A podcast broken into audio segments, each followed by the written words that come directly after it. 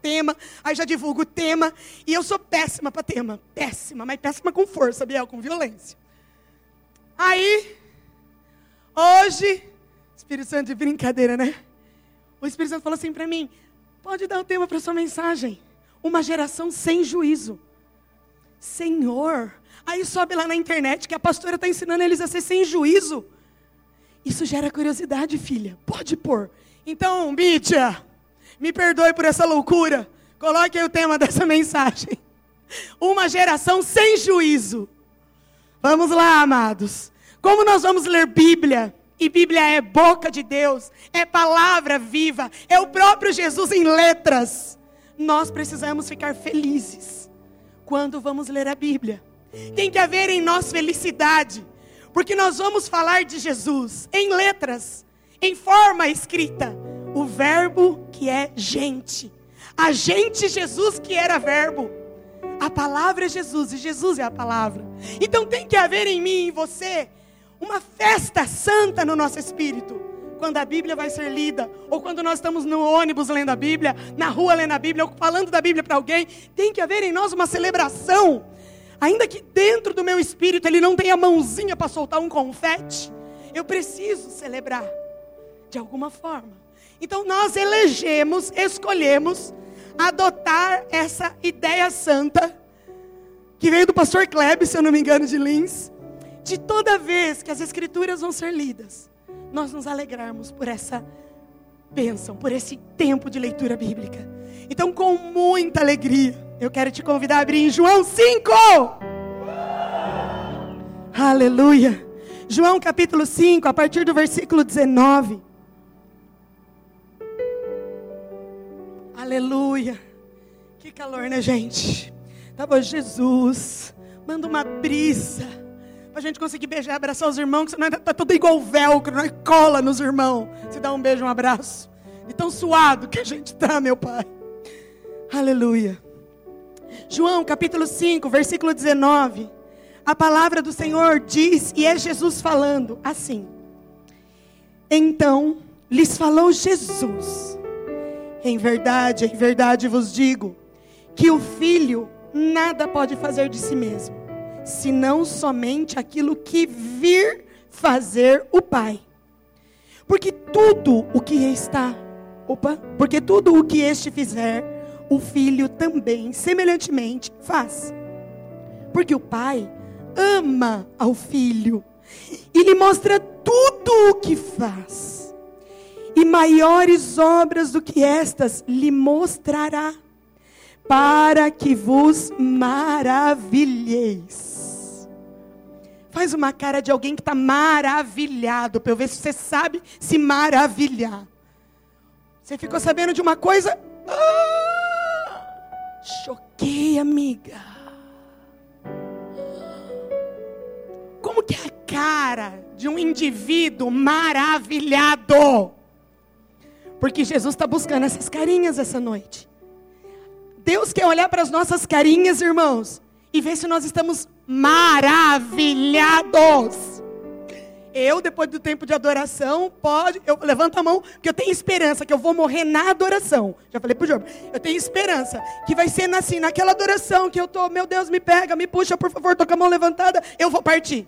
Eu tenho esperança que vai ser assim. Então, depois de adorações como essa, aliás, né, ministério de louvor, Abner, Abnerzinho de Cristo, não Pai eterno, ajudai-nos eu fico maravilhada. Eu começo a. Gente, de verdade, isso é abertura de coração no púlpito. Eu fico falando, Deus me leva. Olha que momento bom agora. Agora eu estou fervendo. Ai, que vontade de te ver, de agarrar, de pular no colo. Me leva agora, agora seria ótimo. Nunca fui levada ainda. Estou aqui, irmãos, pregando, aleluia. Jesus queria que a gente se maravilhasse com as coisas que Ele e o Pai faz, e o Pai faz nele e Ele no Pai. Verso 21. Pois, assim como o Pai ressuscita e vivifica os mortos, assim também o Filho vivifica aqueles a quem quer. E o Pai a ninguém julga. Fala para o teu irmão: o teu Pai não julga ninguém. Isso é um pouco chocante, principalmente teologicamente falando. Eu costumo dizer que a teologia, às vezes, ela ingessa Deus. Mas o que sai da boca de Jesus é tão claro, é tão transparente, que não deixa ninguém com dúvida. Pode ter milhares de vertentes teológicas. Quando você lê algo, né, Biel, que saiu da boca de Jesus, seu coração relaxa. Porque você não precisa buscar mais nada. A versão em aramaico, hebraico, grego.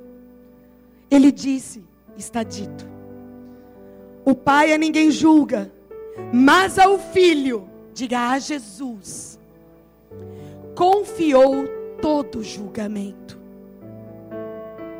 O Filho vai julgar. Verso 23. A fim de que todos honrem o Filho, do modo por que honram o Pai. Quem não honra o Filho, não honra o Pai que o enviou. Queridos, aqui Jesus está dizendo assim: a vontade do meu Pai é que vocês tenham temor a respeito de quem eu, Jesus, sou. O Pai quis que em Jesus houvesse da nossa parte para com Jesus temor. Então o Pai, pela boca de Jesus, vai nos dizer: o Pai não vai julgar. Jesus falou. Porque o Pai deu ao Filho essa autoridade. E vamos entender por quê. Em verdade, em verdade vos digo: quem ouve a minha palavra, Jesus está falando, e crê naquele que me enviou, tem a vida eterna. Grava isso, GP. Não entra em juízo. Nós somos uma geração. Todo aquele que ouve a palavra de, do Senhor e todo aquele que crê nele. Não entra em juízo. Nós somos uma geração, só os crentes de verdade, tá? Se você ainda não converteu, converte hoje. Porque o crente apaixonado por Jesus, que vive Jesus, ele não entra mais em juízo. Somos uma geração de filhos de Deus, que não experimentaremos o juízo do grande e terrível dia do Senhor. Todo aquele que ouve a minha palavra, disse Jesus, e crê naquele que me enviou, não entra em juízo. Diga, uau! A minha mente parece que ela vai explodir sair aqui pelo escorrer pelos meus ouvidos. Porque alguém humano que tem capacidade de me ouvir e entender o que eu estou falando, que é o que a Bíblia está dizendo, que entender que você, por estar com Jesus, pulou. Ai, não vou pular de salto, senão não vou fazer vergonha. Pulou a etapa do juízo. Não vai entrar no juízo. Eu não preciso passar pelo juízo, céu inferno, condenação, absolvição. Quando isso não acontece, eu não preciso mais entrar em juízo. Quando eu ouço a palavra de Jesus, e quando eu creio no Pai que o enviou por me amar, eu não entro mais em juízo, eu recebo a vida eterna. E receber a vida eterna é um trampolim, pulo o juízo. Eu não entro em juízo, porque agora eu recebi por ouvir a palavra e crer e viver o que eu ouço. Eu pulo e não entro em juízo. Eu sou, Thaís, uma geração sem juízo de Deus. E por essa razão, coisas absurdas eu vivo, coisas loucas, porque a minha mente entendeu quem eu sou. Então, que é que o diabo ficou de argumento para me confundir? O que é que o diabo pode falar que seja tão poderoso para me tirar dessa revelação que Jesus fez em João 5.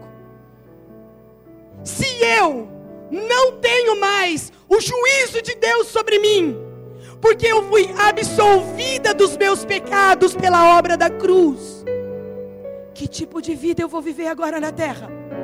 Porque a gente não aceita Jesus e é arrebatado instantaneamente, embora quisesse, aleluia. Nós permanecemos andando como todas as outras pessoas. Se tiver robôs no nosso meio, se manifesta. Andando como todo mundo, trabalhando, comendo, usando banheiro, estudando, casando, não casando, indo, vindo. Mas o que é que muda então? Por que é que Deus faz diferença entre o que o serve e o que não serve? Porque eu, andando pela rua, Deus olha e fala: essa tem a vida eterna, não vai entrar em juízo. Então, o tipo de vida que eu vivo é diferente do tipo de vida de alguém que não entende isso, ou que não tem essa manifestação em sua vida. Porque a consciência de alguém que ainda não entendeu que em Cristo pode ser absolvido e pular a etapa do juízo, da condenação e viver a vida eterna, continua vindo na igreja e amarrado, preso, cheio de luvas para falar com Deus Pai, cheio de dedos. Nós, às vezes, não nos apropriamos de quem Deus diz que nós somos. Então nós deixamos de viver coisas extraordinárias que a palavra diz que é para nós vivermos agora, não quando a gente morrer e for para o céu, para viver agora, porque a vida eterna começa quando aceitamos a Jesus, ele disse. Então, se eu sou uma geração de homens e mulheres que não entro mais em juízo, que tipo de vida eu devo ter? Como eu devo andar, trabalhar, casar, viver, me relacionar? Como é que eu devo viver com os meus amigos, com os meus pais, com meus vizinhos, com os estranhos? Que tipo de vida eu vivo? Quando eu tenho a consciência que eu pulei, eu fui resgatada do juízo de Deus. Já não há condenação para quem está em Cristo Jesus. Nós fomos absolvidos pelo sangue do Cordeiro. Mas muitas vezes nós tropeçamos. Quem tropeça aqui? Ai, fiz o que não devia. Ai, pensei o que não deveria. Ai, nossa, fui cruel com os meus pais hoje. Ai, fui cruel com meu marido. Ai, fui cruel com os meus líderes. Ai, fui cruel com a minha irmã. Quando nós tropeçamos, o diabo fica atento. Porque na hora que nós tropeçamos, é o momento que ele vem tentar arrancar da sua mente a verdade de que você tem a vida eterna e não entra mais em juízo e condenação. Então você, com a sua própria consciência inflamada pelo maligno que te odeia e me odeia, começa a se sentir culpado, indigno, como se algum dia você tivesse sido digno. E você começa a sentir o verme. E você começa a achar que Deus te abandonou. E você vai acreditando que o seu tropeço tirou a vida eterna de você. E agora Deus está com uma vara esperando o momento de te lascar o lombo. Muitas pessoas não entendem que quando tropeçamos, nós temos que imediatamente recorrer a Jesus, reconhecer o nosso tropeço, invocar o sangue que nos purifica do pecado. E a vida eterna continua. E a consciência sem juízo de Deus continua. Porque o amor de Deus é completo. O amor de Deus é suficiente para absolver a tua culpa quando você a reconhece. Muitos homens e mulheres não rompem seus ministérios, não rompem nos seus relacionamentos, nas suas amizades. Muitos homens e mulheres dentro da igreja se veem muito menos do que a Bíblia diz que você é. Então você entra em dúvida E a dúvida é a inimiga da fé. Então, quando você pensar algo que gera dúvida, o diabo prospera, porque ele está roubando de você a crença, o crer no que está escrito. Não ter juízo sobre nós tem que ser uma notícia extravagante, que cause em nós um impacto profundo e que mude o nosso jeito de viver para sempre. Mas, pastora, se eu entendi essa noite que Jesus disse que eu não vou entrar em juízo, e eu quero que você leia junto comigo aí o verso novamente. O pai a ninguém julga, mas o filho confiou todo o julgamento, a fim de que todos honrem o filho do modo como honram o pai. Quem não honra o filho, não honra o pai que o enviou. Em verdade, em verdade, digo a vocês: quem ouve a minha palavra e crê naquele que me enviou, tem a vida eterna. Não entra em juízo, mas passou da morte para a vida. Em verdade, em verdade digo que quem vem, que, que vem a hora e já chegou, em que os mortos ouvirão a voz do Filho de Deus e os que ouvirem viverão. Porque assim como o Pai tem vida em si mesmo, também concedeu ao Filho ter vida em si mesmo. E lhe deu autoridade para julgar. Por quê? A autoridade está com o filho. Olha por quê? Porque é o filho do homem.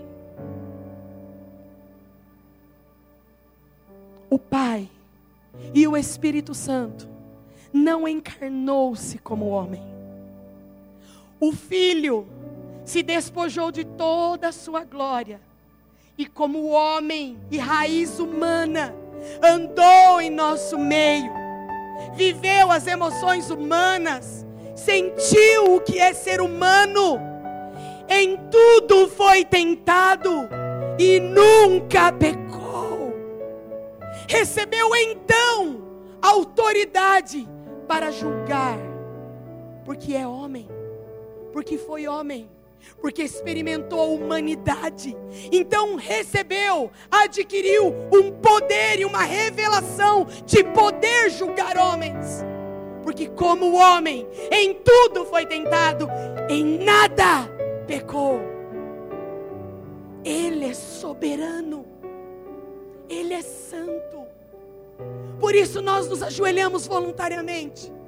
Como não se ajoelhar?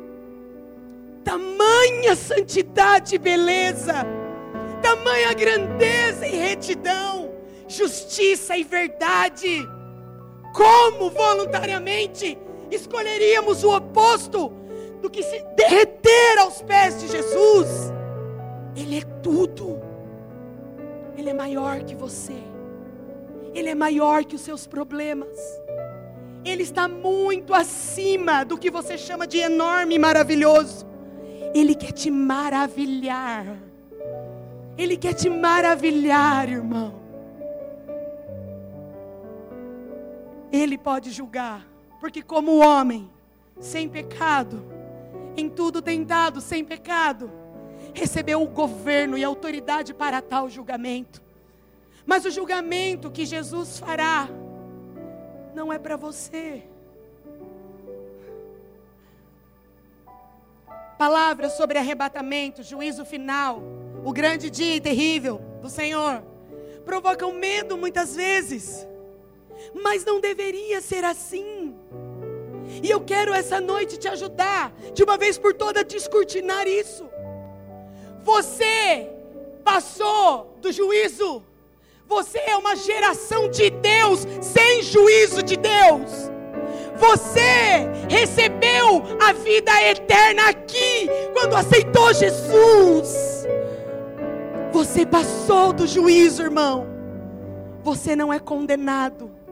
Você é absolvido, absolvida, mesmo quando tropeça. Não há em nós, amor. Não há em nós, meus amores. Não há capacidade para andarmos perfeitamente. Por isso, Ele nos enviou o Espírito Santo. O Espírito Santo é a garantia de que ao invés de eu querer esganar meu marido, eu vou dar um beijo. Aí quando esganar, não, vou dar um beijo. Essas capacidades Não está na nossa natureza, igreja. Nossa natureza pecou feio lá atrás. E vem manchada e contaminada. Aí nasce o bebê, bonitinho, é belezinha. Aprendeu a falar papai, mamãe. Aí a, segunda, a terceira palavra do alfabeto do bebê, não. Adãozinho de Nazaré. Ai nós maldade. Ai nós malícia. Ai nós pecado.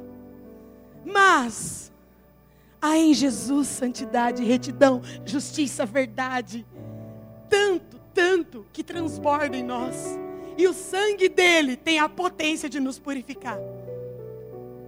E todo aquele que ouve a palavra dele, como esta que eu estou dizendo essa noite, e crê de todo o seu coração, recebe a vida eterna e não entrará em juízo. Não tem condenação para aqueles que estão em Jesus. Somos justificados pelo sangue do Cordeiro. Amém. Eu quero ler para finalizar dois textos muito poderosos. Abra com muita alegria em Hebreus capítulo. Não sei, peraí, irmão. Hebreus capítulo 2. Hebreus capítulo 2, versículo 9. A Bíblia diz assim: Vemos, todavia, aquele que por um pouco, tem, tendo sido menor que os anjos, a saber, Jesus. Porque por um pouco de tempo? Porque enquanto Jesus deixou sua glória divina de Deus e veio como homem, ele ficou menor que os anjos em matéria de poder? Não. Na escolha de se entregar na cruz. Naquele instante, por um momento, Jesus, coberto dos nossos pecados, por um instante, ele é menor que os anjos. Por um instante, a Bíblia diz. E olha o que segue dizendo: Vemos, todavia, aquele que por um momento, tendo sido menor que os anjos, Jesus, por causa do sofrimento da morte, foi coroado de glória, de honra, para que, pela graça de Deus Pai, provasse a morte por todos os homens. Diga para o teu irmão, foi por você. Eu já sabia, pastora, que foi por mim. Então eu vou te dar um chacoalha Brasil. Se você já sabe disso e ainda vive uma vidinha de nada, como crente sabido disso, você não sabia, irmão. Ou sabe e vive como se não soubesse. Que tipo de vida tem aquele que passou do juízo? Que tipo de vida tem aquele que recebeu a vida eterna? Que tipo de vida tem aquele que ouve a palavra e crê no Pai? Que tipo de vida é essa? Quem é esse crente? Olha o que a palavra de Deus diz aí mesmo, Hebreus capítulo 9. Capítulo 9, versículo 27. Diz assim: E assim como aos homens está ordenado morrerem uma vez, vindo depois disso o juízo. Fala para o teu irmão, para mim não. Qual é a ordenança? Todos morrerão. Todo homem e mulher morrerá. Agora, depois, todos morrerão. Uma única vez. Na sequência, o que é o próximo capítulo? Vira a página do gibi. O juízo. Para quem? Para você? Para você? Pra mim? Para você? Alguém aqui vai virar a página do gibi e entrar no juízo? Não! Não! Para nós, morremos aqui, Jesus vem nos buscar e nos levar ao Pai de amor, não entraremos em juízo. Meu Deus, se essa é a verdade, e a minha mente hoje entendeu a verdade de quem eu sou, como eu vou viver a partir de hoje? Esse culto mudou minha vida, pastora. Essa palavra, quando eu entendi, também mudou a minha. E me tornou essa biruta que sou por Jesus. Esses dias eu estava fazendo cabelo. Minha discípula cuida do meu cabelo há 17 anos, a Leteia, do Rafa. E a gente tava blá, blá, blá, porque os nossos MDAs fazendo cabelo são intensos, é muita revelação. A gente chora, limpa na toalha, o negócio vai longe. Aí a Teia falou assim para mim, nossa, tá, você viu o testemunho do Paulo lá, o pastor Paulo lá, que anda com o Luciano? Ele morreu e foi ao céu e chegou lá. E o Senhor disse, ó oh, filho, você pode escolher ficar ou voltar para os planos e propósitos que tem para você.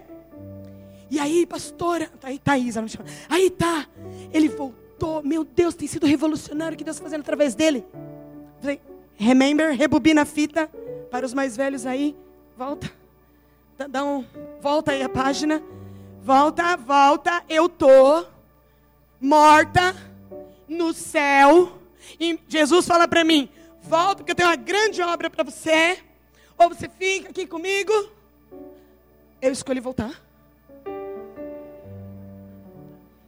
E você está me contando isso como um grande testemunho, Aleteia. Nunca mais me conta testemunho desse irmão. Não, não, não. Eu já começo a duvidar até se foi no céu mesmo. Acho que chegou ali na, no seio do Abraão, no máximo. Porque, pelo amor de Deus, pelo amor de Deus, igreja, quando a gente lê a Bíblia e a gente começa a ver o que é o céu, o que vai ser a eternidade, dá licença. Como é que alguém vai escolher voltar? Mas minha mãe, mas eu não casei, mas eu queria conquistar, mas tem aquela viagem do sonho. Tudo esterco, tudo esterco, tudo perde o sentido quando você verdadeiramente tem uma experiência com o sobrenatural de Deus. Eu quero trocar de carro. Ai, que gracinha. Vai lá, filho. Deus vai te abençoar. Troca, troca de carro. Estou no céu e Deus te diz: Filho, você pode ficar aqui na glória do Pai. Ou você quer tanto, Marquinhos, casar? Olha lá, filho, eu tenho um casamento. Vai ser incrível o seu casamento. Eu quero voltar, Deus. Eu dou um tiro no seu Marquinhos para você não voltar. Tudo vira esterco, igreja. Paulo sabia disso, sabe por quê? Porque é o homem que viu as coisas inefáveis. Ele nem descreveu. Ainda bem, porque se eu lesse, eu comer essa página da Bíblia. Ele viu coisas inefáveis. Então ele falou assim: oh, chocou, maravilhou. Que nem escreveu. Ele só resumiu numa coisa: tudo aqui é esterco, viu gente? Lá é demais. É mais ou menos isso. Então, meus irmãos, se eu tenho a mente esclarecida, que eu não entre em juízo, porque já recebi a vida eterna. Isso por causa do meu Jesus, que morreu no meu lugar. Ao homem é ordenado morrer uma vez, vindo juízo. Eu não vou viver juízo. Por que, que eu vou viver na terra uma vida oprimida? Você é pecadora, você é uma porca, Jesus não te ama nada, você não é amado, ninguém te ama, ninguém te quer. perde o sentido. Se eu sei quem sou, sei que não entrarei em juízo, a terra fica pequena para nós, irmãos. Porque o que é que a gente não pode fazer? Com uma consciência de que nós não entramos em juízo, amamos ouvir a palavra, amamos o Deus que enviou Jesus. Que crente nós vamos ser andando por aí afora? Que crente você vai ser? Eu vou pedir que você fique de pé, sem conversar, porque a gente dispersa muito quando levanta. Sem conversar com ninguém, fique de pé. A palavra de Deus diz, Filipenses capítulo 2, verso 12: Assim, meus amados, como sempre vocês obedeceram, não apenas na minha presença, porém muito mais agora na minha ausência ponham em ação a vossa salvação. Em algumas versões, desenvolvei a vossa salvação. Crente, crente que vem na igreja, vai na cela, dá o dízimo, adora a Deus, ama Jesus, anda a integridade, paga o preço da santidade. Ô crente, desenvolva a tua salvação vai mais longe, vai mais fundo. Não é isso que é a vida cristã. Ah, pastor, a vida cristã é isso aí, ficar lutando com o pecado até Jesus voltar me buscar? Não! Não é isso a vida cristã. Vai mais longe, vai mais fundo. E Paulo continua dizendo, verso 13 de Filipenses 2: Pois é Deus quem efetua em vocês tanto querer quanto realizar, de acordo com a boa vontade dEle. Façam tudo sem queixas nem discussões, para que venham a tornar-se puros e irrepreensíveis, filhos de Deus inculpáveis no meio de uma geração corrompida e depravada. Ai, pastora, pensei que eu ia viver coisas inefáveis com Deus aqui, ó, na igreja, com os irmãos santinhos, crentinhos, aleluia. Numa geração corrompida e depravada, você vai se maravilhar com o que Jesus vai fazer com você e através de você. Ele não te isola do planeta, irmão. Porque você precisa desenvolver a tua salvação. Pôr a salvação em ação em atitudes, em condutas, posturas. Ah, que coisa poderosa, irmãos. Verso 15: Para que venham a tornar-se puros e irrepreensíveis, filhos de Deus inculpáveis, no meio de uma geração corrompida e depravada, na qual vocês brilham como estrelas no universo. Pense, você como uma estrela. Hã? Ô pastor, está me vendendo um sonho. Isso é uma palestra motivacional. Não, isso é Bíblia sagrada. No meio da escuridão do planeta depravado e corrompido. Você que tem a mente que não entra mais em juízo, uma mente liberta, uma mente santificada, você vai brilhar como as estrelas no universo, como astros. A pastora, legal é aquele famosinho lá da internet, legal é o TikTok, fulano, legal não sei o quê. Não. Isso é esterco, vai passar. Ter uma mente esclarecida, uma mente sem juízo, que não entra em juízo de Deus. Isso é brilhar como astros no mundo, diz a palavra de Deus. Essa é a promessa. Romanos, capítulo 4, verso 6, projeta para nós. Leiam junto comigo. Romanos, capítulo 4, verso 6. E é, e é assim também. Não, é. E é assim também que Davi declara ser bem-aventurado o homem a quem Deus atribui justiça, independentemente de obras. Falei errado, igreja, peraí. aí. Igreja do projetor. É Romanos 6, verso 4. É o contrário. Romanos 6, 4. Fomos, pois, sepultados com ele na morte pelo. Quem aqui ainda não é batizado, levanta a mão, mas levanta com alegria. Porque você vai ter uma oportunidade única, meu irmão. Quem não é batizado, levanta essa mão em nome de Jesus. Ok, preste atenção. Por que é importante ser batizado, igreja? Porque a Bíblia diz nos todos os evangelhos: quem crer e for batizado será. É um atributo importante. Diferente do ladrão da cruz que não deu tempo de descer as águas do batismo, você terá a oportunidade, porque não vai morrer, dia 17 de dezembro, de descer as águas do batismo. Você que não é batizada, batizado, entenda a seriedade do batismo. Vocês querem me nadar lá na piscina da igreja? Não, não é nadar na piscina, é morrer como Jesus na cruz. Vão me crucificar na piscina, pastora? Não, é simbólico, irmão. Aleluia. Fomos, pois, sepultados com Ele, Jesus, na morte, através do símbolo do batismo nas águas. Para que, como Cristo foi ressuscitado dentre os mortos, pela glória do Pai. Olha agora Olha a glória. Começa. Não, não, não. Isso. Olha o final do versículo. Começa a andar aí no seu lugar, sem sair do lugar.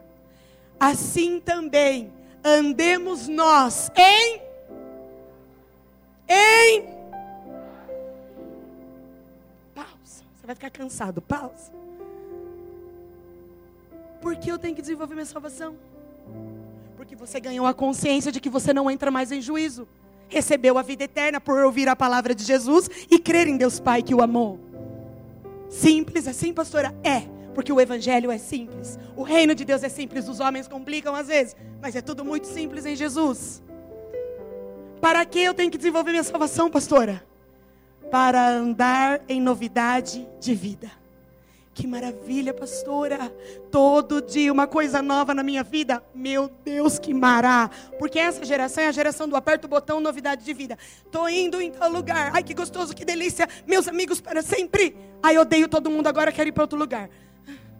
Ai, que lindo, que delícia. Meus amigos para sempre. Ai, não gosto mais porque alguém pisou no meu carro. Vou para outra turma. Meus amigos, best friend para sempre. E nós vamos rodando atrás de novidade, buscando em carros, viagens, casamentos, relacionamentos, amizades, redes sociais e blá blá blá, buscando fora de nós vivermos novidade de vida. Mas sabe quem escreveu isso? Um homem chamado Apóstolo Paulo. No tempo que ele estava há dois anos preso numa cela de três por três em Roma. Preso! Um preso há dois anos numa celinha com pinico, escreveu sobre viver novidade de vida. É loucura o Evangelho. Esse homem vivia novidade de vida, preso numa cela de 3x3 com pinico.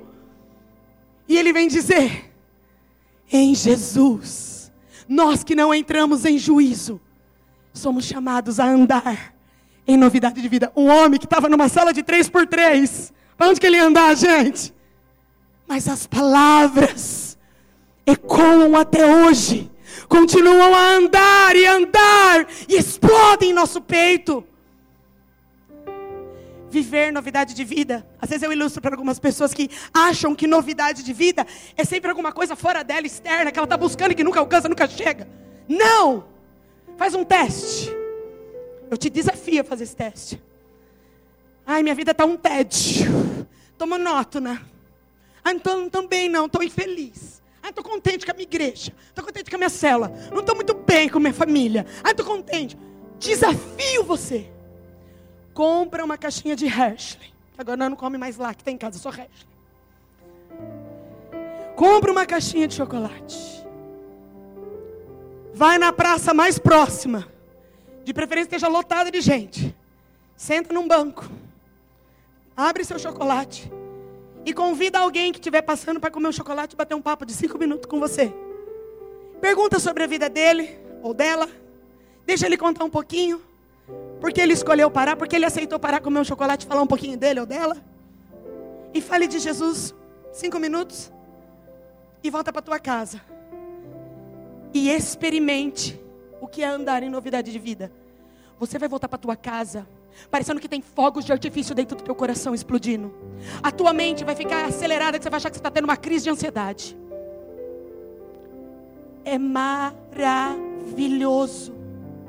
ter experiências com Deus. E não é místico, é simples. Custa R$ 3,99 a caixinha do Hershey, irmão. R$ 3,99 para você ter uma experiência sobrenatural sentadinho no banco do parque. Você acha que você precisa de coisas que estão fora de você, você está corredondamente enganado. O homem preso na cela de 3x3 com pinico diz que nós podemos andar em novidade de vida quando estamos em Jesus, com uma mente liberta do juízo de Deus. Não entro mais em juízo. Que vida é essa que eu ganhei? Que vida eterna é essa? Eu preciso fazer alguma coisa. E você começa a se mover espiritualmente. E você começa a experimentar o que é novidade de vida o cristianismo fica brilhante. O primeiro amor reacende. A vontade de ganhar todo mundo, o vizinho, o periquito, a escola inteira, volta. Você acha que o que você precisa está fora de você. O que você precisa está dentro de você, mas precisa ser ativado. E tem o ativador dentro de você. Só precisa de uma palavra sua uma autorização sua para que a tua vida espiritual e com Cristo dê um upgrade poderoso. Aí está uma mesmice. Está no tédio, irmão? Você não está vivendo novidade de vida. E novidade de vida não tem coisas fora, a ver com coisas fora de você. Tem a ver com o seu mundo interno. Às vezes, às vezes você está se apodrecendo por dentro. E nem percebeu. E essa noite, o Espírito Santo quer que você reavive. Reavive o teu espírito. Porque Jesus disse em João 5 que lemos que o Pai e o Filho vivificam até os mortos. Feche os teus olhos.